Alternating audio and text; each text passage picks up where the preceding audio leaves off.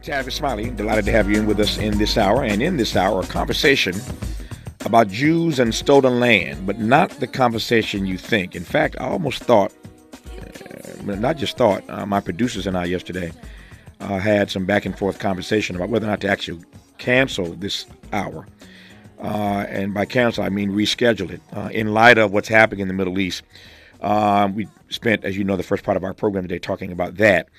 Uh, and I didn't want to connect these two things. This book is getting a lot of a lot of uh, exposure, uh, a lot of conversation about this book because of the transparency, um, the the courage. I think it took Rebecca Clarren to tell this story about her own family ought to be celebrated. And I didn't uh, want to run the risk of connecting this story about Jews and stolen land to what's happening in the Middle East uh, at the moment.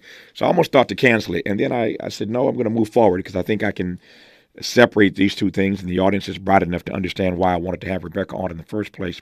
So, this conversation is about Rebecca Clarren's Jewish ancestors who fled a violent ethnic riot in Russia for the United States and started over in South Dakota. Over the next few decades, her family went on to become a celebrated American immigrant success story. What none of Clarren's ancestors ever mentioned, though, was that their land, the foundation for much of their wealth, had been cruelly taken from Native American peoples by the U.S. government. In her book, The Cost of Free Land Jews, Lakota, and an American Inheritance, she explores the connection between her family's history and the disenfranchisement of the Lakota people. Uh, and all things considered, I'm still delighted to have Rebecca Clarren on this program. Rebecca, how are you today? I'm good. Better being here with you. Thanks for having me. Well, I'm better for talking to you. Thank you for the opportunity. Thank you for the text. As I mentioned, a lot of folk talking about this because we don't often see uh, family members who are so willing to be transparent uh, about their own uh, personal uh, backstories and particularly one that is as arresting, uh, for lack of a better word, as the story of your family is. So let me just start with a broad question, and we'll we'll move through this hour. And the broad question is really just based on what I said a moment ago, which is where and why and how you decided to be so transparent about the backstory of your family that created all this wealth, but did so on stolen land. So I've been a journalist for more than 20 years, writing most of that time about the American West. And you don't write about the American West without also covering Native nations. And it wasn't like I had this one aha moment. It actually feels like it took me an embarrassingly long time to connect the dots between the way my immigrant family had benefited from federal land policies at great cost to Native Americans. But but during the course of my career, I had I was hired in like late 2017, I think, to write a series of stories about Native nations and Native American citizens that ran in Indian Country Today and The Nation.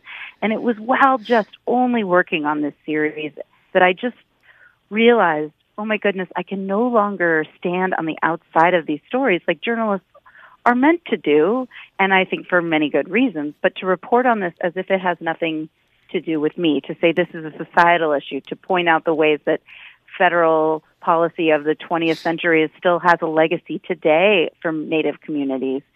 And so that's, it was really, you know, people have asked me, do you feel guilty?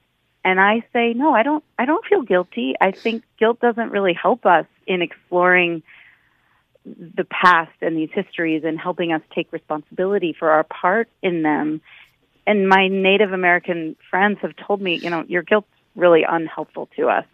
But I feel a great sense of injustice and and that is what and I felt the sense of what any good reporter can recognize is like this is an important story. This is a story that hasn't been told and I am I think uniquely suited to tell this story because it is both personal and a collective history. Mm-hmm.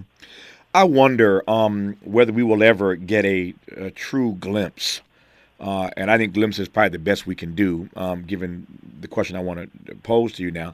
I'm wondering if we'll ever get a true glimpse, uh, much less an expansive view, of the ways in which so many fellow citizens have, in fact, benefited from federal land policy that harmed Native Americans. I just don't think we even see the tip of that iceberg, if you will. Well, we haven't. I mean, I I had an excellent education. I really did. I grew up in Seattle. I went to wonderful schools.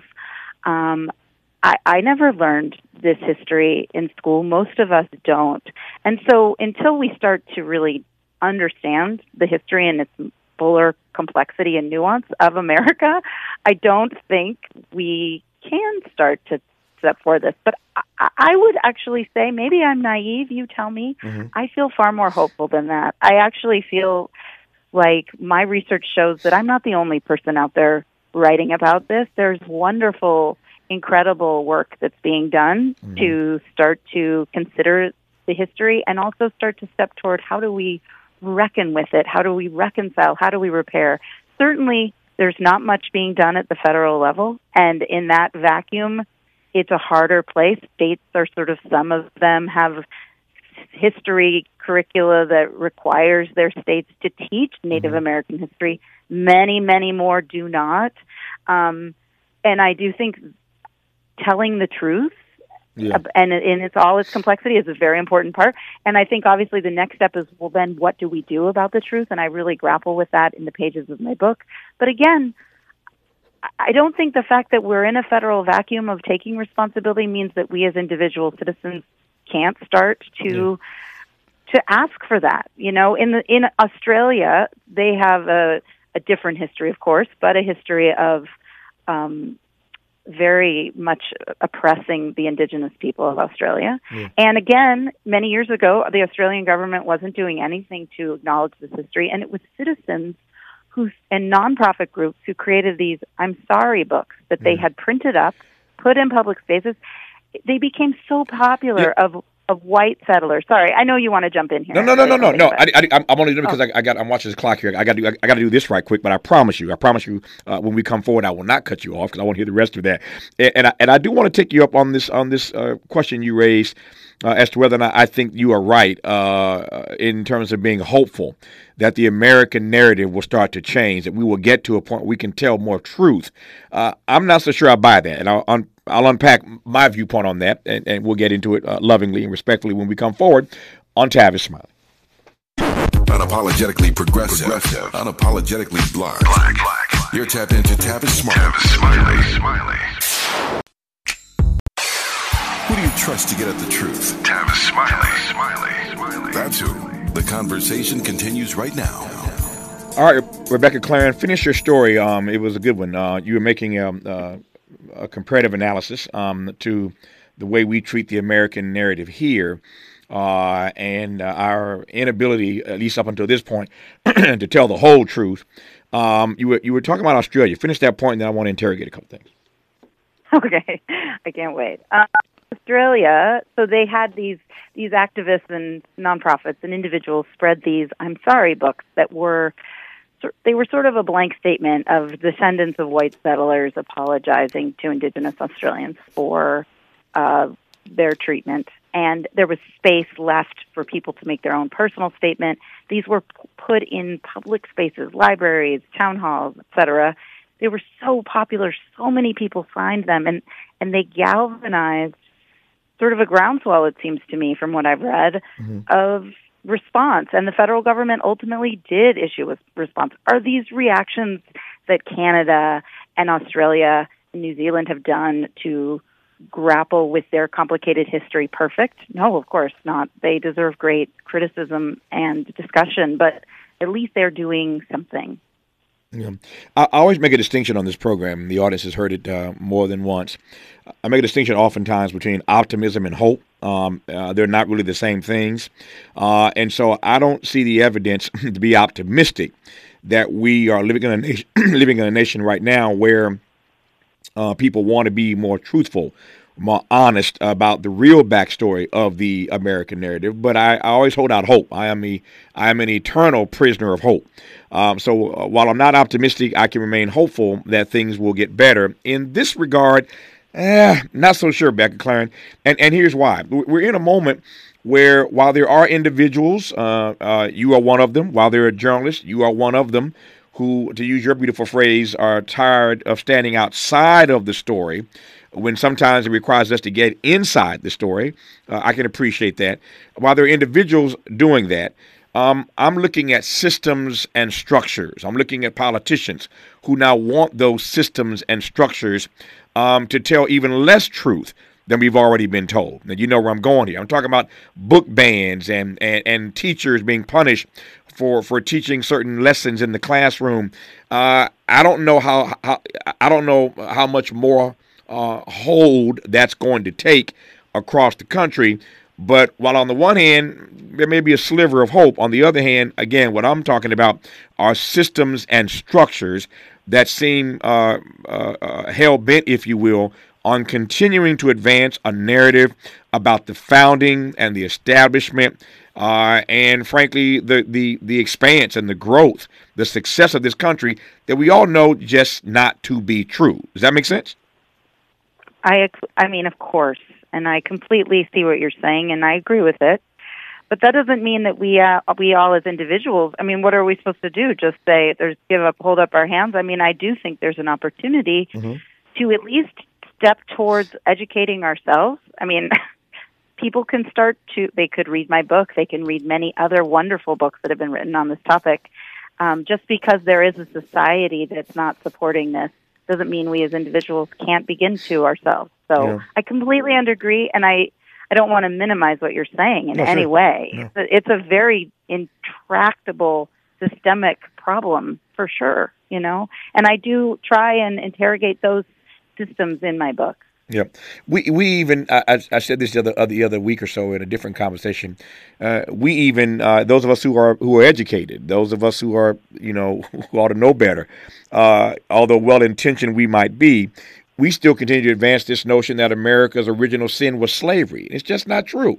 But but but that that narrative has so taken hold and, and, that we continue to repeat it. Uh, America's original sin was not slavery. It was what we did to these Native Americans that we're going to talk about in this hour. That was our original sin.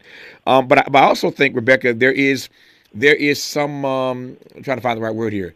Uh, there is a particular and peculiar advantage that the nation writ, writ large has by not wanting to tell the truth uh, about the founding of this country. Uh, because the more truth you tell, the more you find yourself in a conversation about reparations and for black people. And the more truth you tell, the more Native Americans start to press their case uh, as if they haven't done that all along anyway. But the more you start to pry open the truth uh, or a way to get at it, uh, the more complicit the country becomes and the more the more difficult the conversation uh, becomes, if that makes sense to you. A hundred percent. I think that's why you're seeing book bans. That's why you're seeing structural issues that structural efforts to not teach this history because that's absolutely true. Um, that's what we're up against here, you and I. Mm-hmm. Nope, it's it's it's and it's formidable. It's formidable when you're trying to get the truth out. Uh, when there are folks who don't want that truth to be told because their complicity means that there may be some compensation or other acknowledgement along the way that uh, the country doesn't really want to deal with. so everybody wants to forget the past and just move forward to the future. I digress on that for now. I want to come straight away to your to your book, The Cost of Free Land: Jews, Lakota, and an American Inheritance. As I said earlier, it's it's a powerful uh, book. Um, it's rich uh, in its detail uh, about the backstory of your own family. So let me just start with this question. Um, you've been writing about the West for, for, for quite some time now, as you said earlier. But when did you come to learn about this particular story relative to your own family?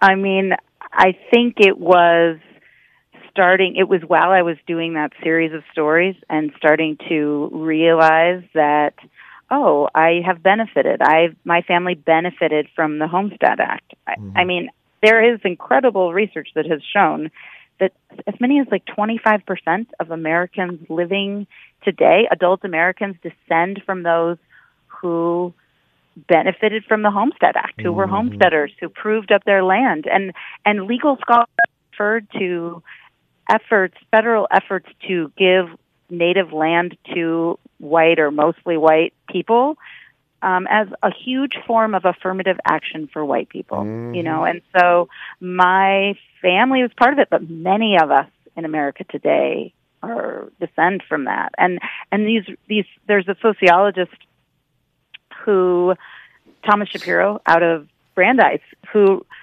who said, you know, if you are a person who can own a home send your kid to college without loans. Uh, any kind of inherited wealth that you've got, it, it's and you're a homesteader. It's be, you know, and you're a descendant of homesteaders. It's probably because your family got that free land. So um, it's related to that, and mm-hmm. a lot of us are are there. Yep. What What do you make of this irony? Uh, and for me, I think irony is probably the best word um, at the moment. The irony that there are so many millions of fellow citizens who, when the issue of reparations comes up, will say, "I didn't own any slaves." So why should I be forced to pay? I didn't benefit from slavery, so why should I be forced to use my taxpayer dollars uh, to to fund uh, reparations? I didn't benefit from it, and yet, to your point, there are about 25% of Americans, mostly white folk, obviously, who benefited from the Homestead Act. Uh, I'm putting it nicely, benefited uh, from land that was stolen from Native Americans, but that conversation never gets off the ground. They don't want to be responsible for reparations, but at the same time, they don't want to acknowledge that they benefited from the Homestead Act. How do you read that irony? well, it's we're humans. Humans make mistakes all the time, and it's uncomfortable to take responsibility.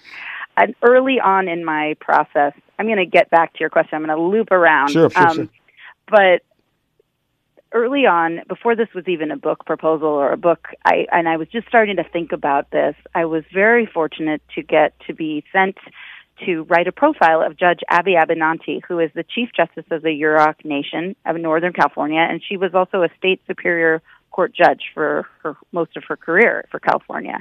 She's an incredible person. She runs her courtroom in the Yurok Nation with a real eye to traditional culture and justice. And she's, I mean, the way traditional justice was done for the Yurok, and she's become a model for how to run a courtroom with real empathy for people all over, judges all over the country. And anyway, she said to me, we started to talk about my ideas about this book, and she said, if you're going to try and write this entangled history, you need to study the Jews you have to study your own culture. What, is, what does your culture say about how to respond to a harm, even one you maybe didn't directly commit, but one you've benefited from? Mm-hmm. And that sent me on several years of study I did with my rabbi here in Portland, who, who I'm part of a congregation that's very committed to social justice. And he right away was like, yeah, this learning is important for all of us. And he gave me so much of his time, and we spent several years looking at ancient Jewish texts and also looking at contemporary rabbis in America today who are looking to these old Jewish texts for inspiration on how to respond to what at least one rabbi says are the twin original sins of this country, mm-hmm. both the taking and stealing of native land and the enslaving of people. And two things I think are relevant to your question mm-hmm. around that and that are guiding at least my response to to this truth that so many people are saying, This wasn't me, I have nothing to do with it. Mm-hmm. One ancient story is it's in Deuteronomy, and there's a story of when you find a dead body in the road and you can't figure out it was a murdered person and you cannot figure out who murdered this person these ancient pre-israelite societies being described in deuteronomy did not say oh i guess there's nothing to be done there was an acknowledgement that leaving sin and, and murder unaccounted pollutes the entire community. And so the people in the nearest towns would literally measure their distance to this dead body, and whoever was closest to the body had to take responsibility for it. And that meant there was like a bloody, you know, ritual involving a heifer, not something we would do today, but it, it had an economic impact to mm-hmm. those people. Mm-hmm. And there was a sense that sin is collective and must be borne collectively. And Rabbi Toba Spitzer, who wrote an incredible sermon based on this this teaching, she said,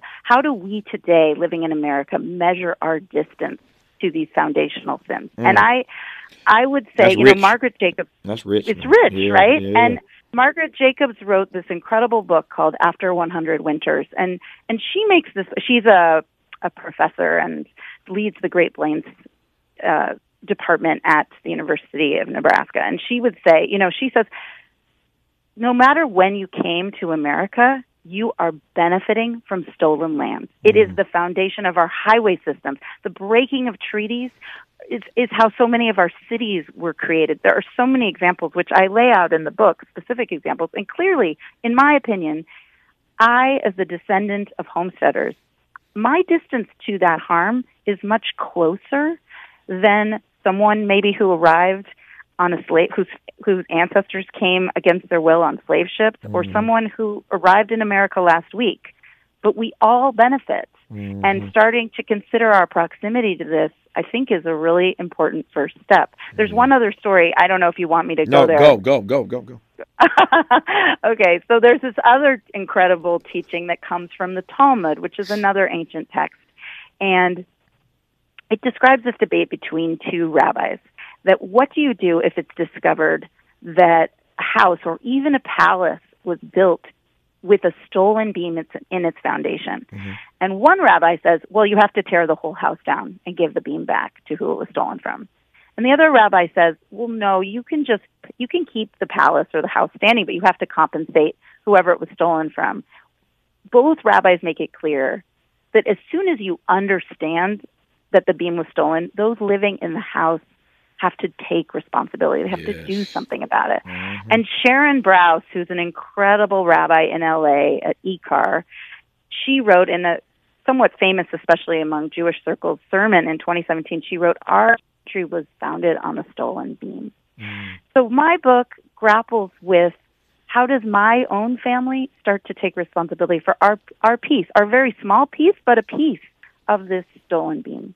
Mm we are talking about proximity and stolen beams, and and all of that matters uh, to the story that you're going to hear uh, when we come forward. Her name is Rebecca Clarren, uh, and she's speaking with great clarity uh, in this dialogue. The book is called "The Cost of Free Land: Jews, Lakota, and an American Inheritance." And in the book, she tells the story of her Jewish ancestors who fled a violent ethnic riot uh, in Odessa, in Russia, for the U.S. They start over in South Dakota.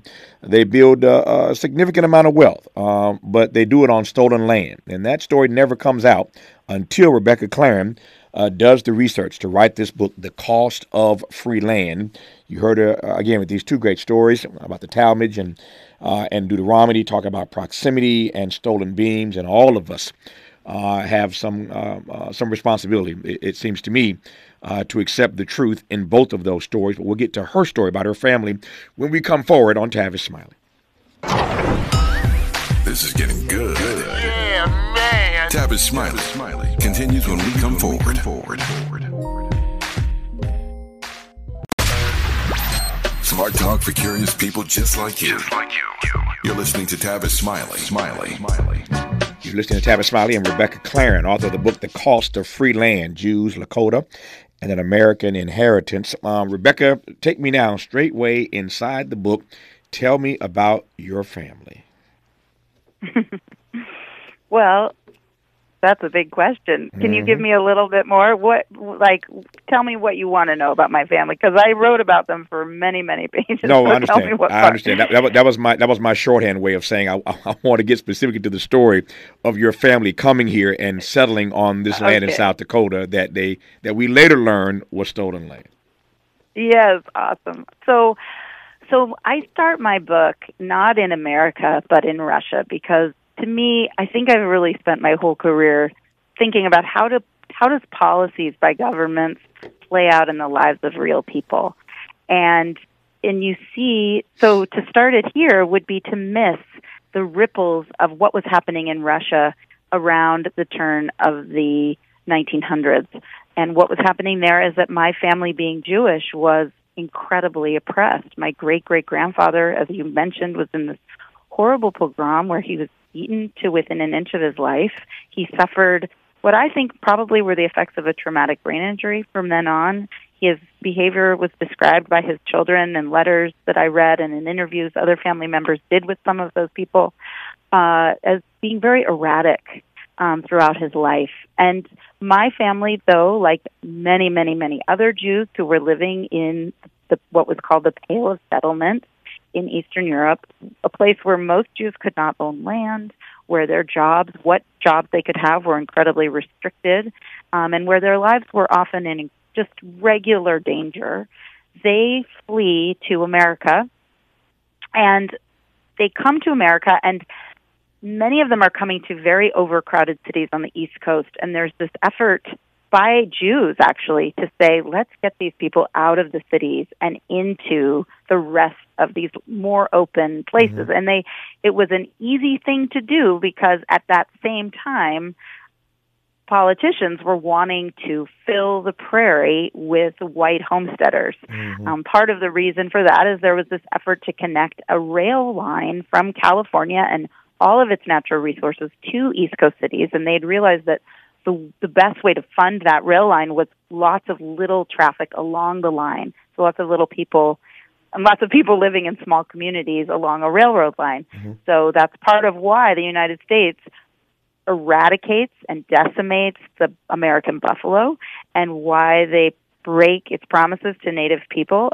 uh, so many times in so many years in a few short span of years and push them onto reservations where at the time my family comes to South Dakota if you were Lakota living on a reservation even though the closest Lakota reservation to where my family ends up settling was only 13 miles away they did not interact very often with their Lakota neighbors, which was completely intentional because you were not allowed if you were Lakota, and many this was true for Native people all over, to leave a reservation without permission, without a pass mm. from the Indian agents, which were sort of basically like the mayor of the reservation, but they were appointed by federal the federal government.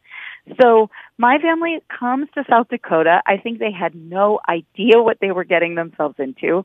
Um, they had lived. The stories are that they had lived in quote one of the nicest houses in Kapulya, which was the shtetl my family lived in in an area that is today Belarus.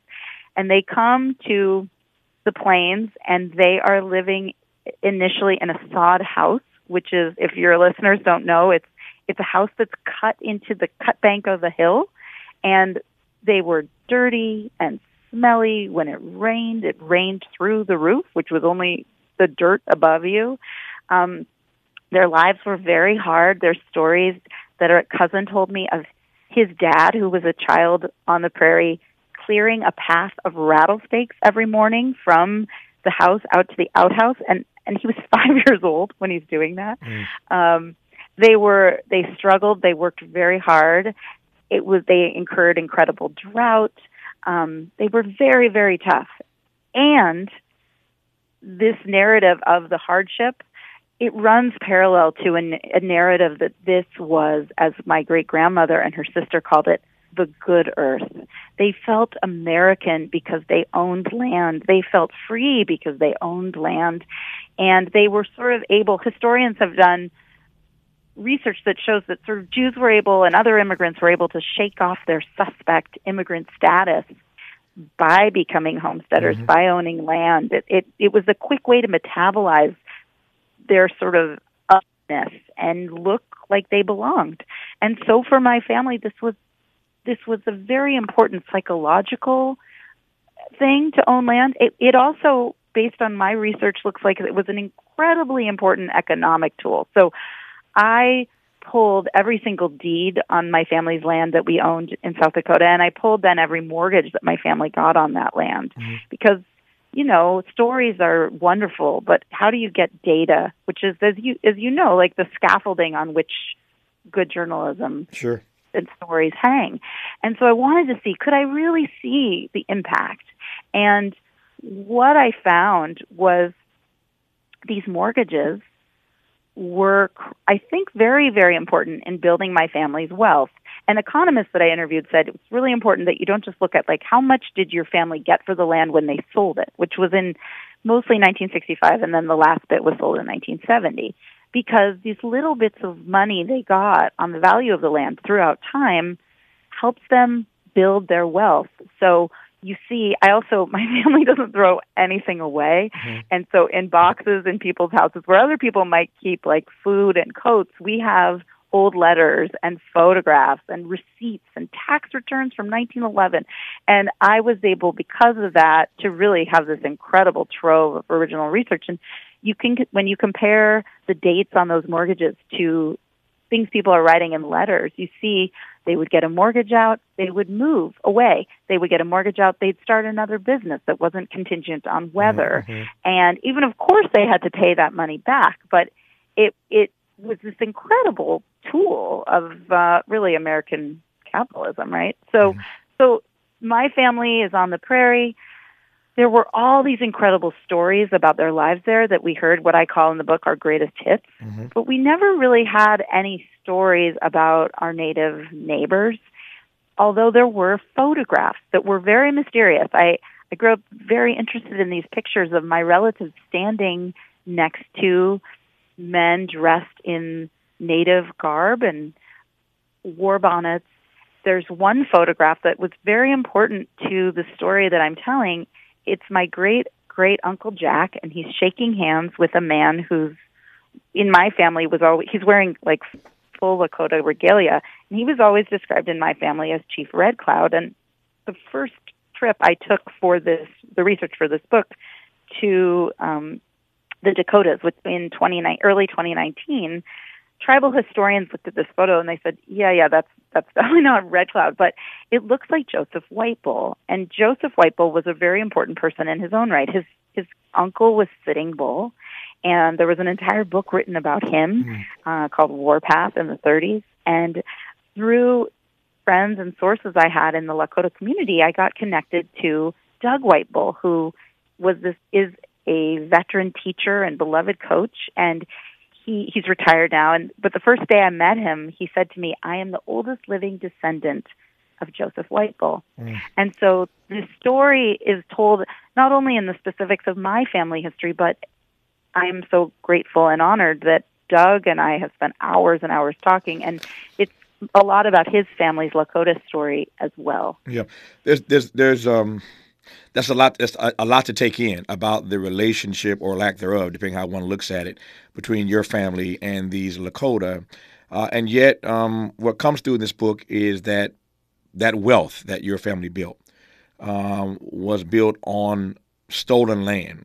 No other way to look at it. And I want to interrogate that part of the story when we come forward on Tavis Smiley. More of Tavis Smiley when we come forward. Let's get back to more of Tavis Smiley right now. We're talking with Rebecca Clarren uh, about, uh, how might I put it, um, historical realities. We're talking about how um, we approach dealing with uncomfortable truths about the past, how we then can move forward toward uh, healing wounds and wrongs that have been uh, unaddressed for, for quite a while. And um, we're talking about the wealth that her family built um, uh, over a period of time in South Dakota but having done so on stolen land, I'm just watching my clock here, Rebecca, and I'm, I'm wondering how I, how I, or more, moreover, how you um, address that uh, that duality, if you will.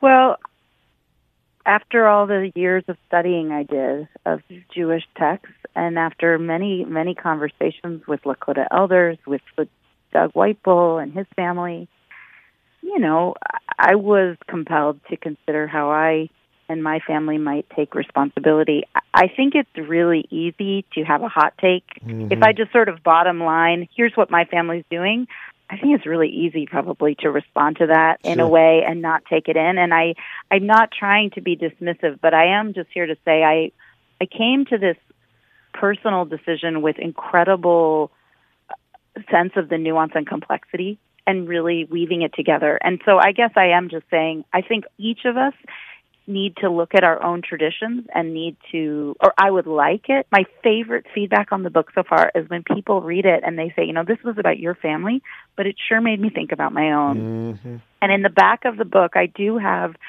resources for further research that if you feel compelled after reading this book to think about what we talked about, you know, your distance to this and start mm-hmm. to learn more about it. It's by no means a definitive list, but it is the resources that were very helpful to me when I was beginning my research and I I share them there hoping that they help other people start to excavate their own histories and find their own find themselves in this story. Mm-hmm. I think that's a really important first step. Yep. Um, when you hear people say that they, they can situate their own humanity or the lack of humanity, for that matter, of their own families in your story, uh, that makes you feel how? It makes me feel like I didn't work for five years on a book project for my own vanity. Mm. I mean, mm. I guess I feel delighted that and it was and I, you talk we started this conversation about optimism versus hope Mm-hmm. don't write a book this challenging i mean all books are hard i think but this was a very hard book to write and i i was compelled to keep going at many places that were very difficult out of the hope let's call it that that it would resonate with people. And so Mhm. it's it's gratifying. It, will it reach everyone? No of course not. And that's okay. But i'm grateful that you're you're helping spread the word about it because I, I really believe it's important. No, I think I think um, the, the the the salient point in this conversation for me, and there have been many, but the the the, the primary point for me in this conversation is for us to consider the proximity, uh, as you put it, um, that many of us have to these historical realities, uh, and that uh, again, many of us are the the beneficiaries of stolen beams. Uh, I'm still holding on to those two points. We'll wrap our conversation with Rebecca Clarren when we come forward on Tavis Smiley. You're listening to Tavis Smiley. Tavis Smiley. Ranked number 45 on the Heavy 100 list of the 100 most important radio talk show hosts in America. He's rooting for everybody black. Everybody black. black. More of Tavis Smiley coming your way right now. Right now. Right now. Right now. Rebecca Clarren, I am I am curious as to what uh, the writing of this book and the wrestling with um, your own family history has taught you about. and I don't want to color this any more than I'm, I'm asking it uh, unapologetically and deliberately broad. Um, what have you learned about truth and justice, courtesy of writing this text? oh my God. Oh, this is a huge question. I mean, I would think, I think one of the things I've learned that feels very relevant to me in this moment is that we can hold two things at once. Mm. That it's possible to have been oppressed and to be part of an oppressive system. It is possible. Certain families and members of mine have really, I, I did things differently than I have in the past as a journalist for magazines, and that I, a year ago when this book was, you know, many drafts done, but not typeset, shared it with members of my family. And I also shared it with the White Bull family. I actually read it over the phone to Doug because he's blind at this point. I wanted him to make sure I was representing his stories with accuracy. And um and that there was it was hard. It's been hard for some members of my family to to see our ancestors in all their complexity, to to to really grapple with what I say in the book is sort of the white spaces around the edges of the stories we've been told. This book mm-hmm. started with these questions: well, what are the stories we tell, and what are the stories we don't tell in families and in nations? But I would say what's been amazing is that members of my family who can say, "This is so hard," and we are so proud of you, and we love you so much. My aunt Etta recently, right before Yom Kippur, wrote me this note. She's 90 years old, and she said, "Thank you for helping me be more of a realist at the age of 90." And I think to me that's so amazing. Mm. And and like if if she at 90 years old can have her mind expanded, even though this is so personal, it gives me let's use that word again, hope. It gives me hope for the rest of us. Well, again, my takeaway from this conversation and from this book is that uh, Americans writ large would do well to start to consider their own proximity um, and their complicity, frankly, to systems and structures that have uh, been at the epicenter of injustices for many of our fellow citizens, uh, and to recognize, again, as you said earlier, that uh, so many of our fellow citizens uh, are living in, in, in, in structures where there are stolen beams. Um, I'll leave it there for now. The book is called The Cost of Free Land Jews, Lakota, and an American Inheritance. is written by Rebecca Clarren, who I've been honored to have on this program for this hour. Rebecca, thanks for the uh, for the conversation. Congrats on the book, and all the best to you. Appreciate your time. Thank you so much for having me. Great Good- talking. Good to have you on.